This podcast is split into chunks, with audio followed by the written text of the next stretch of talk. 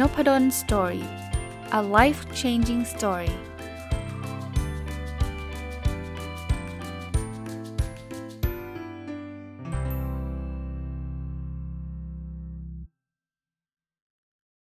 สวัสดีครับ ยินดีต้อนรับเข้าสู่นพดล Story Podcast นะครับ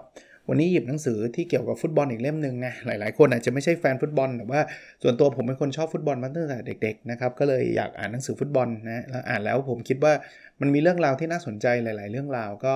ผมจะหยิบเรื่องราวมาจากหนังสือที่ชื่อว่า Red Mist นะครับ Football's Most Shocking Moments นะครับเขียนด้วยคุณ Phil Cartwright นะอ่านจบแล้วอ่านจบแล้วอ่านไม่ยากนะ แล้วก็อยากจะมาแชร์นะครับ ก็วันนี้ก็สบายๆแล้วกันเนาะเปลี่ยนโหมดบ้างหลังจากที่แบบแนวแบบ พัฒนาตัวเอง การใช้ชีวิตอะไรเงี้ยนะครับ ก็โหมดโหมดฟุตบอลกันบ้างนะครับ แล้วผมก็จะเล่าประสบการณ์ส่วนตัวด้วยนะฮะ เพราะว่าหลาย ๆ หลาย ๆ แมตช์ที่เขาพูดถึงในหนังสือเล่มนี้เนี่ยผมได้ดูกับดูผ่านทีวีนะ จะบอกดูกับตาก็ไม่ใช่นะ เราไม่ได้ไปอยู่ที่สนามหรอก แต่ดูผ่านทีวีแล้วก็จำความรู้สึกนั้นได้ เรื่องแรกเนี่ยเป็นเหตุการณ์ของเขาเรียกว่าซีดาน headbutt นะซีดานซีเนดีนซีดานเนี่ยเป็นนักเตะระดับตำนานนะครับ เป็น เป็นนักเตะกองกลางระดับโลกเลยนะครับ เป็นคนชาติฝรั่งเศสนะ แล้วก็เล่นในทีมชั้นนำอย่างอย่างเรอัลมาดริดหรือว่าก่อนหน้านั้นก็เล่นอยู่ยูเวนตุสของอิตาลีนะเรอัลมาดริดของสเปนนะครับ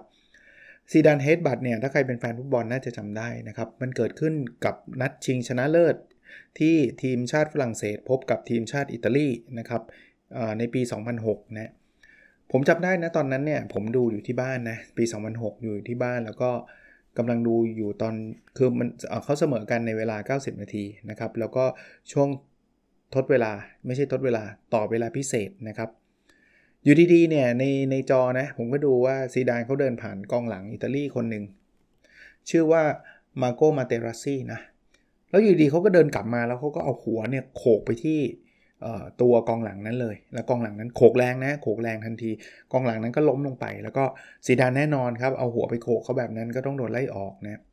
โอ้ตอนนั้นเป็นกึนข่าวใหญ่มากเลยแล้วเป็นซีนที่แบบ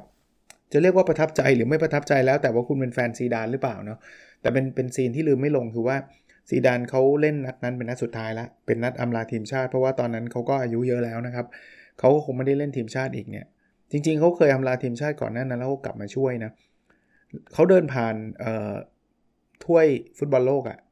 แบบเหมือนเหมือนเดินคือคือคือก็ไม่มีใครรู้หรอกนะครับว่าถ้าเกิดซีดานไม่โดนไล่ออกเนี่ยฝรั่งเศสจะชนะหรือเปล่า แต่ว่าสุดท้ายฝรั่งเศสแพ้นัดนั้นนะครับ แต่ซีดานภาพที่เดินซีดานเดินผ่านถ้วยฟุตบอลโลกก็เป็น classic picture นะครับ เป็นภาพแห่งความทรงจำอันหนึ่งนะครับ ถามว่าแล้วมันเกิดอะไรขึ้นในระหว่างแมชนะ ก็มีคนไปสัมภาษณ์มาโกมาเตราซีตอนนั้นผมจำได้นะข่าวออกมาเหมือนกับ มีคนไปอ่าน อ่านริมฝีปากว่าเขาพูดอะไรเงี้ย คือมาโกมาเตราซี่คนที่โดนซีดานเอาหัวหม่งเนี่ยเขาบอกว่าเขาว่าเป็นคนที่ดึงเสื้อซีดานนะครับ เสร็จแล้วเนี่ยซีดานก็เลยบอกว่าเฮ้ยถ้าอยากได้เสื้อเนี่ยรอแป๊บหนึ่งเดี๋ยวเลิกแล้วจะจะถอดให้ก็คือประชดนะเนาะคือเขาดึงเสื้อนี่เขาไม่ได้อยากได้เสื้อหรอกเขาดึงเสื้อเพราะว่าไม่อยากให้เล่นอะ่ะพูดง่ายๆก็ก็ประกบซีดานนะพูดง่ายๆไม่ให้ซีดานเล่นก็ดึงเสื้อซีดานก็หงุดหงิด ก็บอกถ้าอยากได้เสื้อเดี๋ยวเดี๋ยวจะถอดให้นะครับเดี๋ยวเอาไว้สักตอนเลิกเลิกเล่นแล้วจะถอดให้เอ่อมาโกมาเตราซี่เขาก็บอกว่า โอ้ไม่เอาน้องสาวแกดีกว่านะ I would prefer his sister นะครับก็คงเดือดมั้งครับ จังหวะนั้นมันเหนื่อยด้วยแหละอะไรด้วยเนะโมเมนต์แบบนั้นคงเดือดนะครับ ก็เลยเอาหัวโขกซะเลยนะอันนี้ก็เป็นเป็นเหตุการณ์แรกนะเหตุการณ์ที่2เนี่ยอันนี้ผมไม่ทันแบบไม่ได้ดูผ่านจอทีวีหรอกเพราะว่ารุ่นนั้นเนี่ยยังไม่มีถ่ายทอดเยอะขนาดนั้น แต่ว่าเป็นเหตุการณ์การกระโดดถีบกังแบบแนวกังฟูเลยของเอริกคันโตนาแต่ผมผมจำได้เพราะว่าตอนนั้นเนี่ยผมเป็นแฟนแมนยูตอนนี้ก็ยังเป็นอยู่นะครับ แล้วก็เอริกคันโตนาเนี่ยถ้าใครเป็นแฟนแมนยูคงรู้จักนะก็เรียกว่า the king เลย คือคนที่แบบโอ้ยเล่นเก่งมากเป็นผู้นำเป็นอะไรเงี้ยในในปี 1995 นะ 25 มกราปี 1995 เนี่ย ที่สนามเหย้าของ ทีมคริสตัลพาเลสคือเซลเฮิร์สต์พาร์คที่ลอนดอนนะอยู่ที่ลอนดอนเนี่ย คือคันโตนาก็เล่นแบบแนวเขาก็ bad boy นิด ๆ อยู่แล้วนะเขาก็มีประมาณว่าโดนไล่ออกอะไรเงี้ย แต่มันก็มีแฟนบอลคนหนึ่งของคริสตัลพาเลสเนี่ย วิ่งลงมาด่าด่าด่าด่าคันโตนาคันโตนาเนี่ยคงหงุดหงิดแล้วก็เหนื่อยที่โดนไล่ออกเนี่ยคือเขากระโดดถีบแฟนบอลเลยครับทีบแฟนบอลแบบล้มไปเลยแล้วจะต่อยแล้วเพอเอิญคนก็มาแยกกันนะ ตอนนั้นเนี่ยเขาโดนแบนหนักเลยนะครับ แบนแบบทั้งฤดูกาลที่เหลืออยู่นะ รู้สึกจะเลยไปด้วยนะเเขาโดนปรับคือแมนแมนยูเนี่ยปรับก่อนเลย 20,000 ปอนด์แล้วก็แบนไป 4 เดือนนะครับ เพราะว่าเป็นพฤติกรรมที่ไม่เหมาะสม แล้วก็ FA ก็คือสมาคมฟุตบอลอังกฤษเนี่ยปรับอีก 10,000นะครับ แล้วแบนไป 8 เดือน ตอนนั้นมีข่าวเลยนะ ซึ่งผมก็แฟนแมนยูก็ไม่อยากให้มันเกิดขึ้นว่าคันโตน่าจะออกจากแมนยูล้วคือไม่อยากเล่นที่นี่แล้วอะไรเงี้ยแต่ว่าสุดท้ายเขากลับมาเล่นแล้วเขาก็พาทีมแมนยูคว้าแชมป์นะครับ รู้สึกกลับมาในในยิงเลี้ยวภูด้วยนะ ตอนนั้นน่ยนะครับคว้าแชมป์แต่ว่าอีกปีหนึ่งก็เขาก็ลาออกนะครับเขาก็เลิกเล่นนะครับ อีกอีก season หนึ่งนะเขาเลิกเล่นตอนอายุ 30 เอง 1997 นะ อันนี้ก็เป็นอีเวนต์นันหนึ่งเราไม่ค่อยเห็นนักบอลกระโดดถีบแฟนบอลเนะ่ยถึงแม้จะเป็นแฟนบอลฝ่ายตรงข้ามก็ตาม อันนี้ก็ไม่ทันดูทีวีหรอกนะ แต่ว่าจะจำได้ว่าแมตช์นั้นผมได้ดูคือ คือไม่รู้เทปหรือเปล่านะ หรือถ้าถ้าเป็นสดก็โอ้โหตอนนั้นเด็กมาก ปี 1982 วันที่ 8 กรกฎาคมบอกอาจารย์จำวันได้หนังสือเขียนนะอันนี้ที่เกิดเกิดที่เมืองเซบียาในประเทศสเปนนะครับ เป็นฟุตบอลโลกรอบรองชนะเลิศจำได้ว่าได้ดูแหละแมตช์นี้แต่ไม่แน่ใจว่าสดหรือเปล่านะครับ คือตอนนั้นเยอรมันตะวันตก ยังไม่มีเยอรมันแบบปัจจุบันนะเขามีตะวันตกกับตะวันออกนะครับโกล์เยอรมันตะวันตกชื่อไมเคิลชูมาเกอร์นะครับ เออมันมีการปะทะกันอย่างรุนแรงมากระหว่างโกล์เยอรมันตะวันตกไมเคิลชูมักเกอร์กับบัตติสตองนะครับซึ่งซึ่งเป็นนักเตะทีมชาติฝรั่งเศส คือมันรุนแรงขนาดแบบน็อกไปเลยอะสลบไปเลยแล้วฟันหักอะไรแบบนั้นเลยอะคือบอลมันนึกออกไหมบอลมันไปข้างหน้าแล้วบัตติสตองก็กำลังวิ่งจะไปเอาบอลแล้วชูมักเกอร์ก็กระโดดใส่อะคือวิ่งชนกันอะแบบนั้นนะแล้วน็อกไปเลย แต่ที่น่าสนใจคือชูมาเกอร์ไม่ได้แม้กระทั่งใบเหลือง คือถ้าปัจจุบันนะผมว่าชนอย่างนี้ใบแดงแน่ๆ ยิ่งมี VAR มีอะไรเนี่ยใบแดงแน่ๆ แต่ว่าตอนนั้นได้ได้ใบเหลือง แล้วก็แถมตอนสัมภาษณ์โอ้โหตอนนั้นเป็นข่าวใหญ่มากนะเขาไปสัมภาษณ์ชูมาเกอร์หลังจากหลังจากเกมอะชูมาเกอร์บอกว่าโอ้โหเขาสลบเขาฟันหักเลยชูมาเกอร์บอกเดี๋ยวจ่ายค่า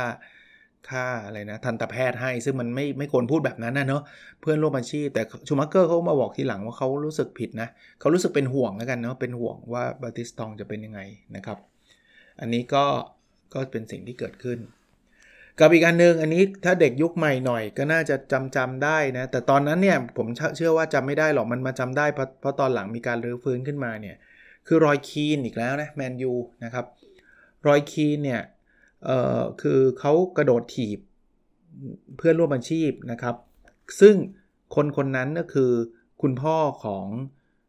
ฮาแลนด์นะเขานามสกุลฮาแลนด์นะครับ คุณพ่อของเออร์ลิงฮาแลนด์นะ ซึ่งตอนนี้ก็เป็นดาวซัลโวอยู่นะศูนย์หน้าที่ฮอตฮิตมากที่สุดคนหนึ่งของพรีเมียร์ลีกอยู่ที่แมนเชสเตอร์ซิตี้ตอนนั้นคุณพ่อเขาก็เล่นอยู่ที่แมนเชสเตอร์ซิตี้นะครับ คุณพ่อเขาชื่ออัลฟ์อิงเก้ฮาแลนด์นะ คือเขามีประวัติกันแบบนี้ครับ คือแต่ก่อนเนี่ยรอยคีนเขาก็เป็นแบบคนที่แบบเตะบอลแบบบู๊นะ คือแบบเตะแรงเตะอะไรเงี้ย แล้ววันหนึ่งเนี่ยเขาก็เจ็บนะครับ ตอนนั้นเนี่ยนัดนั้นเนี่ยอัลฟ์อิงเก้ฮาแลนด์เนี่ยคิดว่ารอยคีนแกล้งเจ็บ ก็พอรอยคีนเจ็บเนี่ย ก็ไปเหมือนไปด่าเหมือนทำนองว่าสำออยอะไรเงี้ย ปรากฏว่าการเจ็บครั้งนั้นรอยรอยคีนเนี่ยเหมือนกับเหมือนกับ หยุดไปหลายเดือนเลยอะ่ะ คือเจ็บหนักอะ่ะ หยุดไปหลายเดือนเลย แล้ววันหนึ่งเนี่ยเขาก็มาเจอกันอีกทีหนึ่งนะครับในปีอันอันนั้นตั้งแต่สองพันอ่าหนึ่งเก้าเก้าเจ็ดนะที่เขามามาว่ากันนะครับหนึ่งเก้าเก้าเจ็ดตอนนั้นเนี่ยคุณพ่อของฮาร์แลนด์เนี่ยนะอัลฟี่ฮาร์แลนด์เนี่ยเขาเล่นกับลีดส์อยู่นะแล้วพอพอคีนล้มลงไปชนกันเนี่ยคีนล้มลงไปเนี่ยก็อย่างที่บอกนะบาดเจ็บก็โดนแบบแบบอัลฟี่ฮาร์แลนด์เนี่ยเขาเขาพูดทำนองว่าสำออยอะไรเงี้ย เขาก็จำไว้เลยคีนนี่คือแบบจำฝังหุ่นเลย แล้วพอเจอกันปี 2001 อันนี้ตอนนั้นเนี่ยพ่อของฮาแลนด์คนนี้อัลฟี่ฮาแลนด์เนี่ยเขาก็เล่นให้กับทีมแมนเชสเตอร์ซิตี้ละรอยคีนเนี่ยเห็นจังหวะ 50-50เนี่ยเหยียบไปที่นั่นเลยอาจไปที่เข่าขวาเลย แล้วก็ยอมรับใบแดงเลยนะ แต่เขามาเขียนในในหนังสือว่าเขาจงใจทำคือเหมือนจะเอาคืนนะพูดง่ายๆก็เจ็บหนักเลย ตอนนั้นเนี่ยโดนโดนแบนไป 3 เดือน แล้วก็โดนปรับ 5,000 ปอนด์อะไรเงี้ย ก็ไม่ควรทำนะสำหรับนักนักกีฬาไปจงใจทำร้าย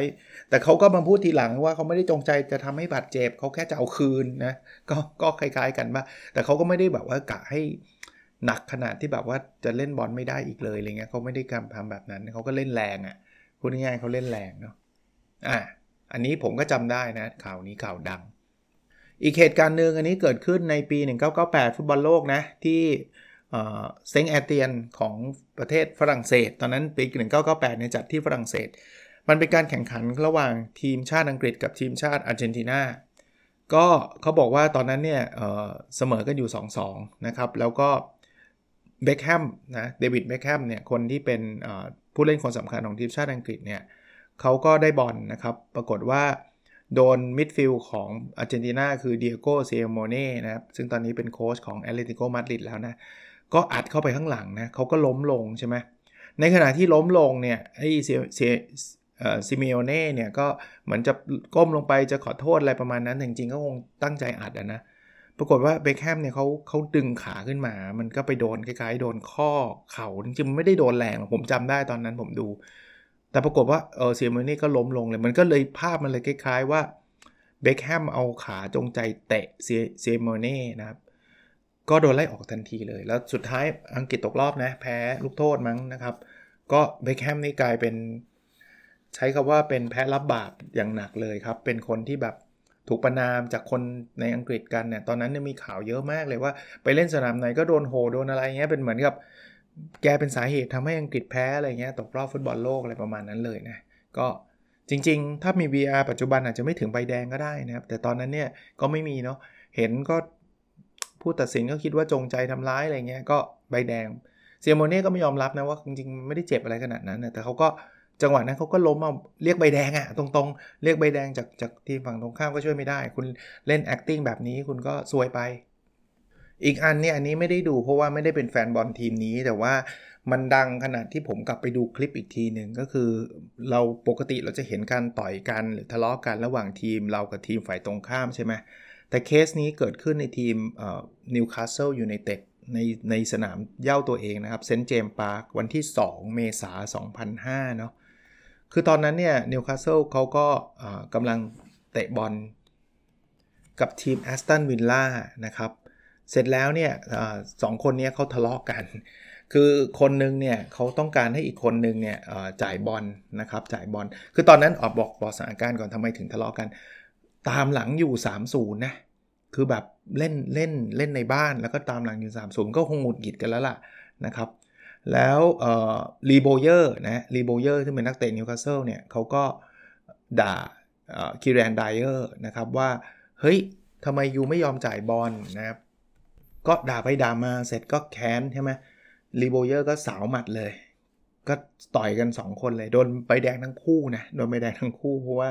มันมันต่อยกันนะ เป็นผู้จัดการทีมหรือเป็นเพื่อนร่วมทีมคงเซ็งนะคือแทนที่จะแบบเออไปต่อยฝ่ายตรงข้ามยังเข้าใจได้นี่ต่อยกันเองนะแล้วก็โดนใบแดงไล่ออกเลยแทนที่จะเหลือ 11 คนเหลือ 9 คนทันทีเลยอ่าอันนี้ก็เป็นเหตุการณ์ที่แปลกนะแต่จำได้ว่าดูนะครับมีอีกเรื่องหนึ่งเป็นเรื่องระหว่างแมนยูกับอาร์เซนอลนะ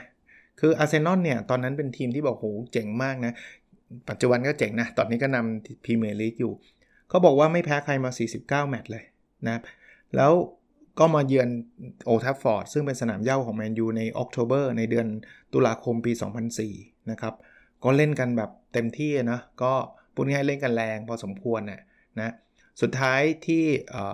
ผลการแข่งขันก็ออกมาว่าแมนยูชนะ 2-0 ก็แปลว่าสถิติของอาร์เซนอลก็ถูกหยุดไว้ตรงนั้นนะครับ แต่ที่ดังก็คือเซอร์อเล็กเฟอร์กูสันซึ่งเป็นผู้จัดการทีมแมนยูเนี่ยโดนพิซซ่าปาใส่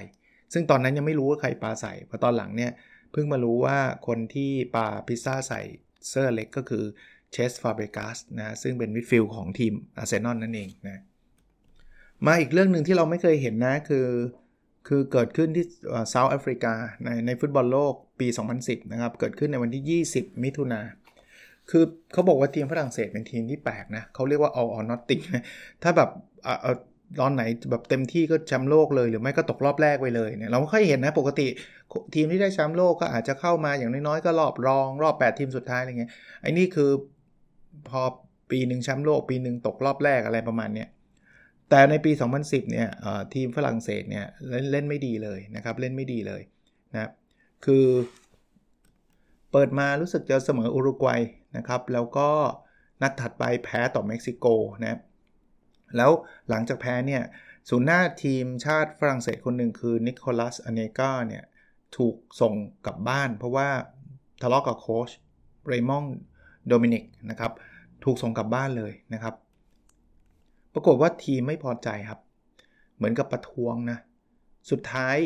ในวันวันวันนัดถัดไปที่กำลังจะลงเล่นเนี่ย ซึ่งตอนนี้ยังไม่ได้ตกรอบนะครับ ถ้าเกิดชนะเจ้าบ้านคือเซาท์แอฟริกาเนี่ย เขาก็อาจจะเข้ารอบได้ แต่ว่านัดก่อนที่จะซ้อมเนี่ยทีมฝรั่งเศสปฏิเสธการซ้อมครับ ทุกคนไม่ไม่ลงสนามซ้อมอะแพทริสเอวร่าเนี่ยก็เป็นเป็นเป็นหัวโจกนะครับ เป็นเป็นแบ็กของทีมชาติฝรั่งเศสเนี่ยก็เป็นหัวโจกว่าไม่ไม่ซ้อมนะซึ่งซึ่งก็โดนปรับโดนอะไรว่าเป็นข่าวฉาวโฉ่อายเขาอะเหมือนทีมชาติแล้วไม่ซ้อมไม่แข่งอะไรเงี้ยนะแต่เขาแข่งนะแต่แข่งสุดท้ายก็แพ้นะครับ แพ้ 2-1 กับ กับ South Africa ก็ไม่ได้เข้ารอบ มาถึงอีกเหตุการณ์หนึ่งนะ อันนี้ก็เป็นเหตุการณ์ดังแน่นอนนี่คงไม่มีถ่ายทอดหรอกเพราะมันเกิดขึ้นในห้องแต่งตัวของทีมแมนเชสเตอร์ยูไนเต็ดนะมันเป็นเหตุการณ์ระหว่างเซอร์อเล็กเฟอร์กูสันก็เป็นผู้จัดการทีมแมนเชสเตอร์ยูไนเต็ดณขณะนั้น กับเดวิดเบคแฮมซึ่งก็เป็นดาราดังของแมนเชสเตอร์ยูไนเต็ดวันที่ 15 กุมภาพันธ์ปี 2003 คือในวันนั้นเนี่ยแมนเชสเตอร์ยูไนเต็ดลงแข่ง แล้วแพ้อาร์เซนอลตกรอบ FA ครับนะรอบรอบที่ 5 นะ คือ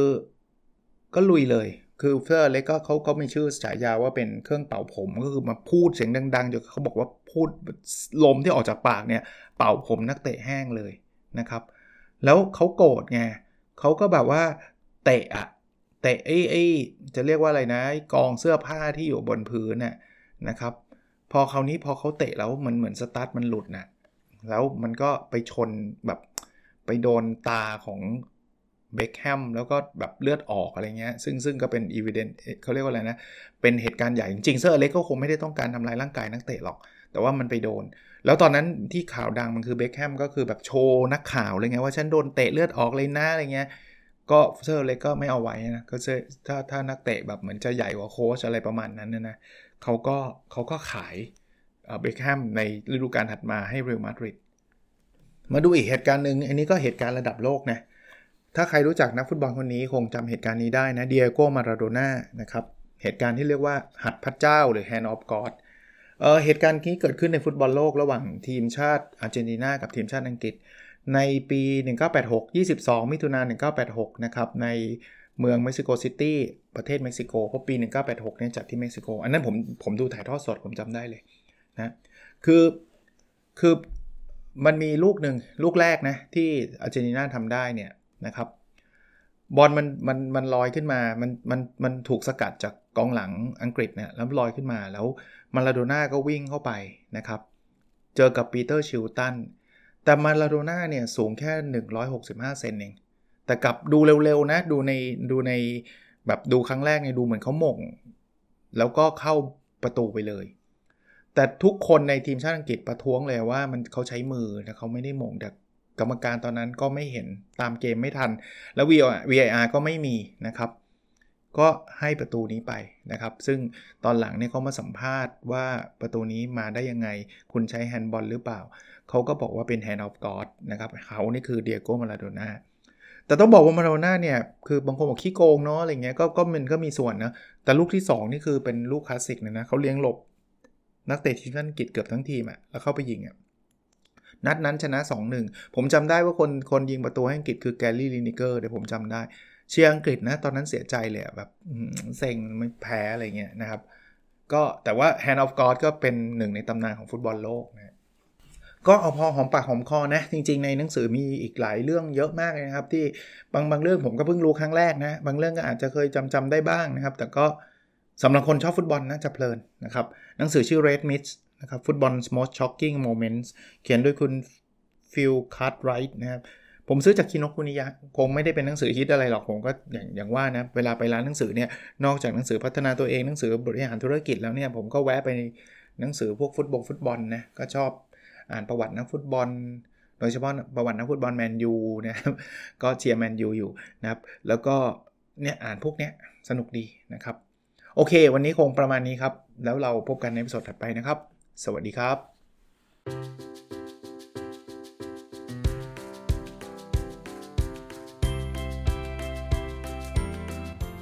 n o p a d o n Story